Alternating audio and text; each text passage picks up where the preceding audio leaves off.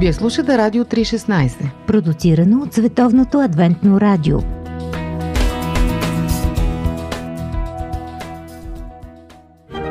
От всяка книга научаваш нещо, но само от една разбираш най-важното.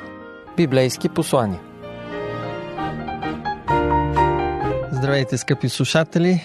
Отново сте с предаването Библейски послания, в което каним различни гости, говорители, които представят библейски вести от Божието Слово.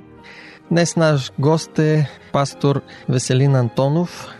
Той е преподавател в теологичния колеж Стефан Константинов. Завършил е теология във Франция и преподава също така различни предмети върху Стария и Новия Завет в колежа в София – казвам ти добре дошъл, Веско. Здравей, Боби. Каква е веста, какво е посланието, което си приготвил за нашите слушатели днес? Тъй като сме в края на още една година и това е време за равносметка, обикновено човек си задава въпроси върху миналото, върху настоящето, както и върху бъдещето. Всеки един се пита и се вълнува, доволен ли съм от себе си, от характера си, от постъпките си, искам ли нещо да променя в себе си, как така да имам напредък, израстване, усъвършенстване в своя характер и поведение. А, за нашите слушатели днес а, съм подготвил едно библейско послание и то е записано в Римляни 1.16 и гласи следното. Евангелието Христово е Божия сила за спасение – Тоест Евангелието, добрата новина за Христос може да бъде невероятна сила за промяна в живота на всеки един от нас.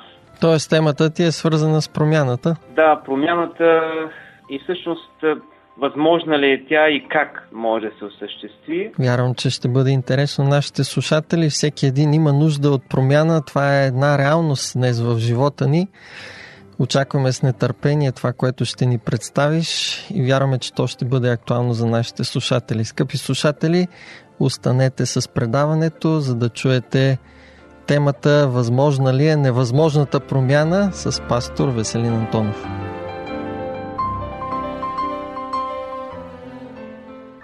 Евангелието е Божия сила за промяна в живота на всеки един от нас.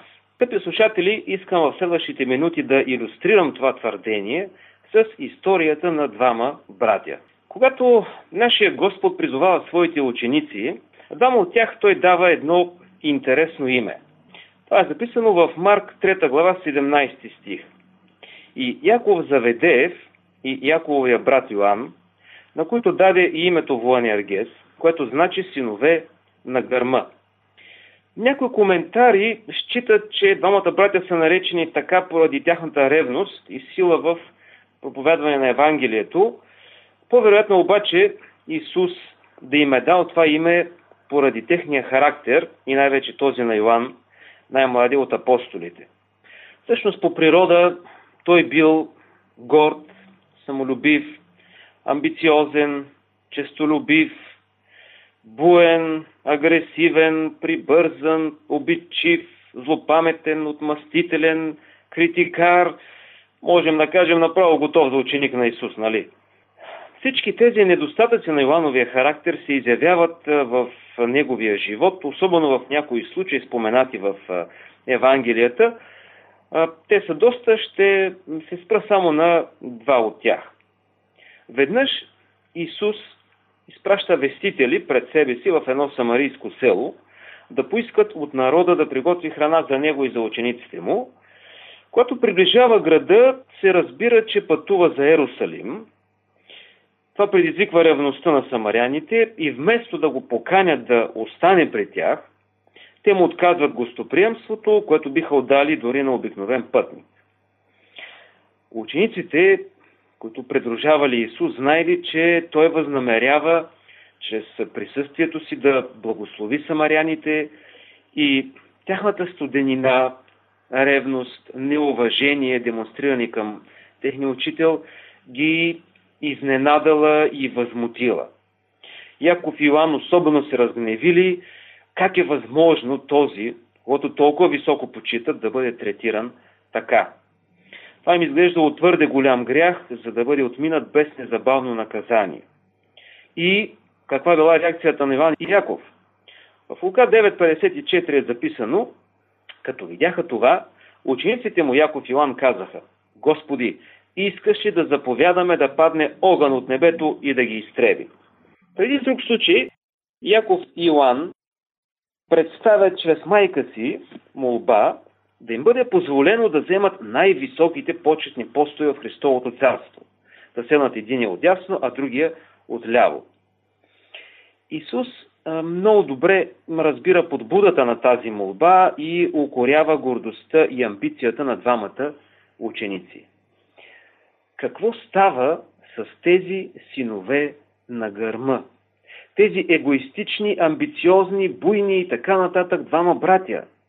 Такива ли остават? По-такива ли стават? Възможно ли е невъзможна промяна от тях?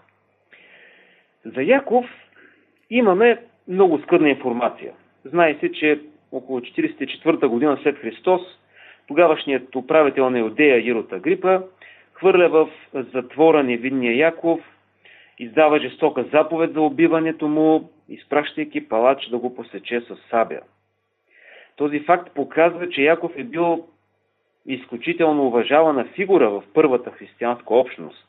Един променен, израснал, духовен водач. Смъртта на Яков причинява голяма скръп сред вярващите, което пък говори, че християните го ценели заради качествата и променения му характер. А какво става с Йоанн? За него имаме много повече информация, именно на него искам да се спра сега. След възнесението на Христос и изливането на духа в деня на Петдесятница, Иоанн застава като верен, сериозен служител за Христос, един задълбочен и мъдър вестител на Евангелието. Той остава в Ерусалим няколко години, където е един от стълбовете на църквата. Десетилетия по-късно Иоанн е свидетел на разрушаването на Ерусалим и унищожаването на величествения храм. Тогава започва гонение срещу християните и много вярващи, сред които и Иоанн, бягат от Ерусалим и най-вероятно Йоанн се установява в град Ефес. Там той работи като пастор на църквата и се грижи за църквите в римската провинция Азия.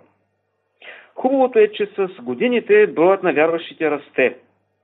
Лошото е, че времената са изпълнени с опасности, с измами за църквата. И когато Йоанн вижда тези отровни заблуди да пропълзяват в църквата, той действа незабавно и решително. Как? Чрез огън от небето ли? О, не! Той е станал нов човек. Именно от Ефес той пише своите три послания, които са продиктувани от пасторска загриженост и са пълни с толкова кротост, нежност и любов. Можем да кажем, че самите му послания излъчват духа на любовта сякаш е писал с перо, потопено в любов. Именно за това той е наречен и апостол на любовта. От син на гърма той става апостол на любовта. Ето само един текст в потвърждение на това. 1 Йоан 4 от 7 до 11.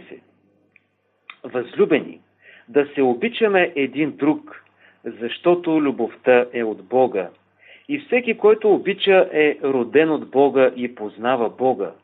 Който не обича, не познава Бога, защото Бог е любов.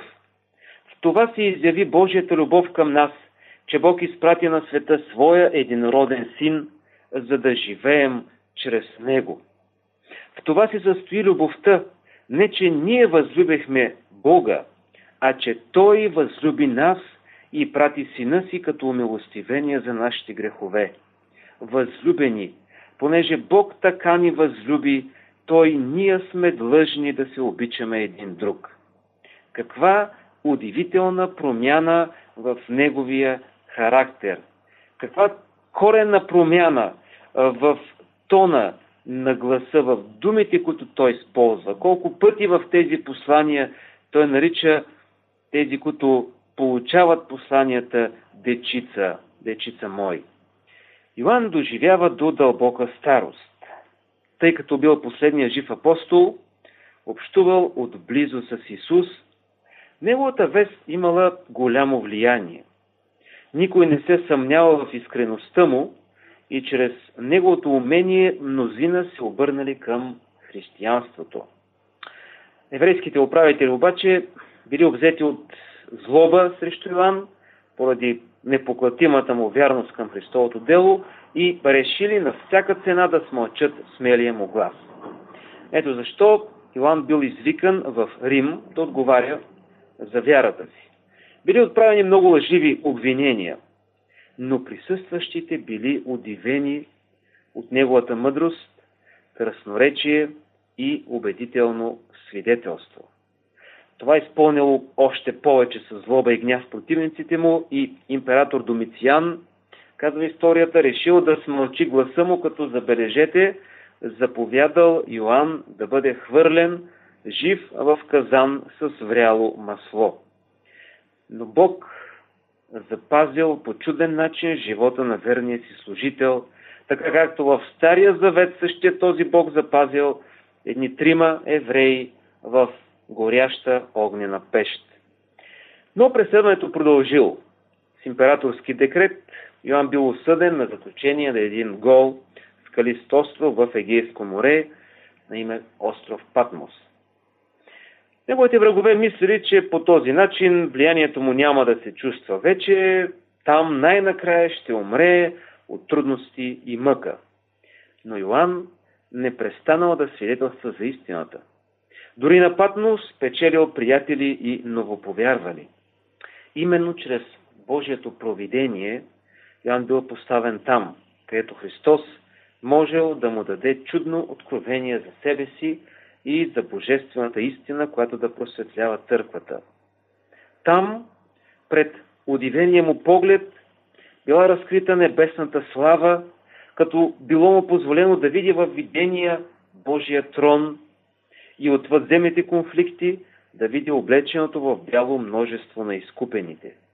Чрез образи и символи на Йоан били представени неща от огромна важност, които той трябвало да запише в книгата Откровение за ръководство и отеха на църквата в християнската епоха през вековете и до наши дни. Големият въпрос, който си задаваме, скъпи слушатели, е как така? Как е възможно от син на гърма Иоанн да стане апостол на любовта? Как е възможна тази невъзможна промяна? Как така? Кое? Кой го променя? От свещеното писание разбираме, че Христос обичал всички 12 ученици, но Йоанн вероятно бил с най-възприемчив дух. Той бил по-млад от другите и с едно детско доверие, ден след ден, отварял сърцето си за Исус и за Неговата любов. В контраст с бунтарския си темперамент, Йоанн наблюдавал постоянно благостта и търпеливостта на Исус. От неговите уста чул уроците за смирение, уроците за търпение, който иска да бъде пръв, ще бъде последен, който иска да господарува на другите, нека им бъде слуга. Ден след ден сърцето на Йоанн се привличало към Христос, докато от любов към Него той престанал да обръща поглед към собственото аз. Той предал своя неспокоен, амбициозен нрав на смягчаващото влияние на Христос и божествената любов преобразила характера му. Можем да кажем, че повече от всички свои приятели той се отдал на тази сила на Евангелието, на силата на този чуден живот на Христос. И затова пише в 1 Ян 1 глава 2 стих Животът се яви и ние видяхме и свидетелстваме и ви възвестяваме вечния живот, който беше у Отца и се яви на нас. Йоанн имал отворени очи за живота, за истинския живот, за Спасителя, за уроците от характера на Спасителя. Затова той можел да разговаря за Исус, за Отец, за любовта на Отец, както никой друг от останалите ученици. И той правил това по един изключително нежен начин. Той разкривал онова, което чувствал с душата си, показвайки чрез своя характер Божиите качества. Ден след ден той съзерцавал Спасителя с обожание, с любов, докато подобието на Христос и общуването с Него станали единственото му желание и така в характера му се отразил характерът на Неговия Господ. Малцина са хората, които могат и са могли да видят красотата на Христовия характер така, както я вижда и я е виждал Йоанн. Затова той възкликва в 1 Йоанн 3.1 Вижте каква любов ни е дал Отец да се наречем Божии деца, а такива и сме. Той видял любовта в личността на Христос и това го променило. Тя го променила. И така, възможната невъзможна промяна. Доволни ли сме от себе си, от характера си, от постъпките си? Искаме ли нещо да се промени в нас? Библейското послание за днес е Евангелието Христово е Божия сила за спасение. Драги слушатели, добрата новина за любовта на Христос може да бъде невероятна сила за промяна в живота на всеки един от вас. В хубавата книга Купнежът на вековете четем Бог приема хората такива каквито са, с човешките черти в техния характер. Те са избрани не защото са съвършени, а въпреки несъвършенствата си, така че посредством познаването и практикуването на истината, посредством благодата на Христос, да могат да бъдат преобразени по Негово подобие. Ние можем да бъдем променени. Ние можем да преживеем силата на Евангелието в живота си. Ние можем да бъдем по-различни през следващата година. Пожелавам на всеки един от вас да преживее силата на Христовата, приемаща, прощаваща, променяща и прославяща любов.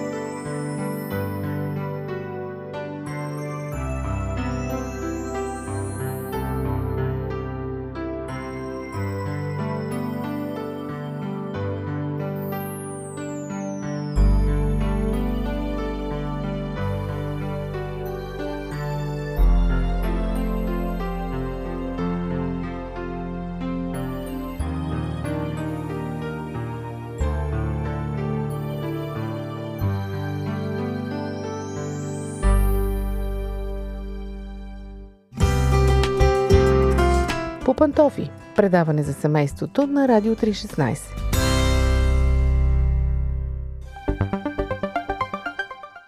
Скъпи слушатели, вие чухте библейското послание от пастор Веселин Антонов. Възможна ли е невъзможната промяна?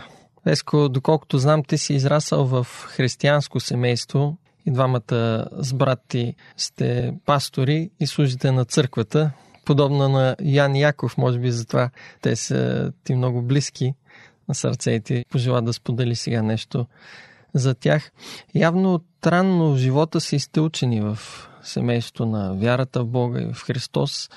Но на мен ми е интересно кога и как стана така, че ти самия усети най-силно живота, твой живот да се променя и в какво точно живота ти се промени? Като всеки един човек, аз също имам неща в моя характер, които трябва да бъдат променени и трябваше да бъдат променени. Mm-hmm. И благодаря на Бога за това, че в моето семейство, в което съм израснал, моите родители са били винаги до мен и до брат ми и е, винаги са насочвали погледа ни към тази невероятна любов на Христос, към Евангелието. Изключително много са наблягали на тази Божия сила и ние сме, не само сме я чували от техните думи, не само сме я чели заедно, но най-вече сме я виждали в техния живот, в техния характер, в техните отношения като съпруг и съпруга, както и като родители към нас. И а, мисля, че това е, това е нещо, което така оказа много силно влияние върху мен и ми даде много голям тласък в живота. Тоест не е имало нещо силно и ярко, драматично, но тази нежна, внимателна любов и отношения, които ти почувства. Да, особено, може би така най-драматичното отношение на тази любов беше, когато бях в казармата и когато имах много проблеми за вярата си mm-hmm. и виждах как моите родители са зад мен, моите родители ме подкрепят и правят всичко възможно а, да ми идват а, на свиждане. Майка ми ми пишеше писма, с които ме насърчаваше с а, текстове от Библията, с а, много насърчителни идеи от а, християнски песни. Това беше наистина един драматичен, да го кажа, поврат в, в живота ми, mm-hmm. защото виждам как Христовата любов се проявява ден след ден към мене и виждам как това нещо ми влияе и мога с ръка на сърцето да кажа, че аз съм това днес благодарение на любовта на моите родители, на любовта на моята съпруга и най-вече на любовта на Христос, чиято любов всъщност се е проявявала чрез тези хора, за които споменах. Да, и аз си мисля за моментите в живота, които става нещо драматично, но по-скоро живота наистина е изпълнен с толкова много други моменти, които не са толкова драматични, но ни влияят бавно и постепенно и ни променят. И промяната всъщност е един постоянен процес.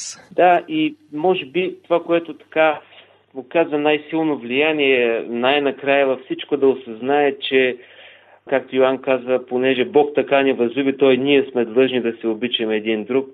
Тоест, цялата тая любов към мене, която е била проявявана години наред, в един момент аз си дадох сметка, че аз не трябва просто само да очаквам да бъда обичан, а аз съм този, който трябва да взема решение да обичам хората около мен и то така да ги обичам, както Христос ни обича. И от този момент нататък, когато го осъзнах това нещо, когато започнах да правя съвсем практични стъпки в тази насока, тогава сякаш нещата се промениха и съм благодарен на Бог за силата на, на любовта на Христос, която направи тая промяна в мен. Благодаря ти за твоето участие, скъпи слушатели. Промяната е възможна. Пастор Веселин Антонов ни сподели, че наистина Божията любов може да ни промени, може да въздейства върху нашите умове и сърца. Веско, бих искал в края да те поканя да се помолиш за нашите слушатели. Господи Боже наш, ние сме изключително благодарни за Твоята любов, която не само е записана в страниците на Свещеното писание, но която можем днес да я виждаме как действа, как ни променя. Може да виждаме нейната сила, както в живота на хората около нас, така и в нашия живот. Моля ти, Господи, ти да променяш всеки един от нас. Тази промяна, която е желаем, моля те ти да извършиш в нас, Нека ден след ден да съзерцаваме, да наблюдаваме Твоя характер, Твоето отношение, Твоето търпение. Нека ден след ден да проявяваме тази любов към хората, с които се срещаме, нашите близки в семейството, на работното място, в училище. Господи, нека не само ние, не само нашето семейство, нашето общество, нашия свят да бъде променен от силата на Твоята любов. Моля те, Господи, да благословиш всеки един от слушателите и да бъдеш с всеки един от нас в името на Исус. Амин. Амин.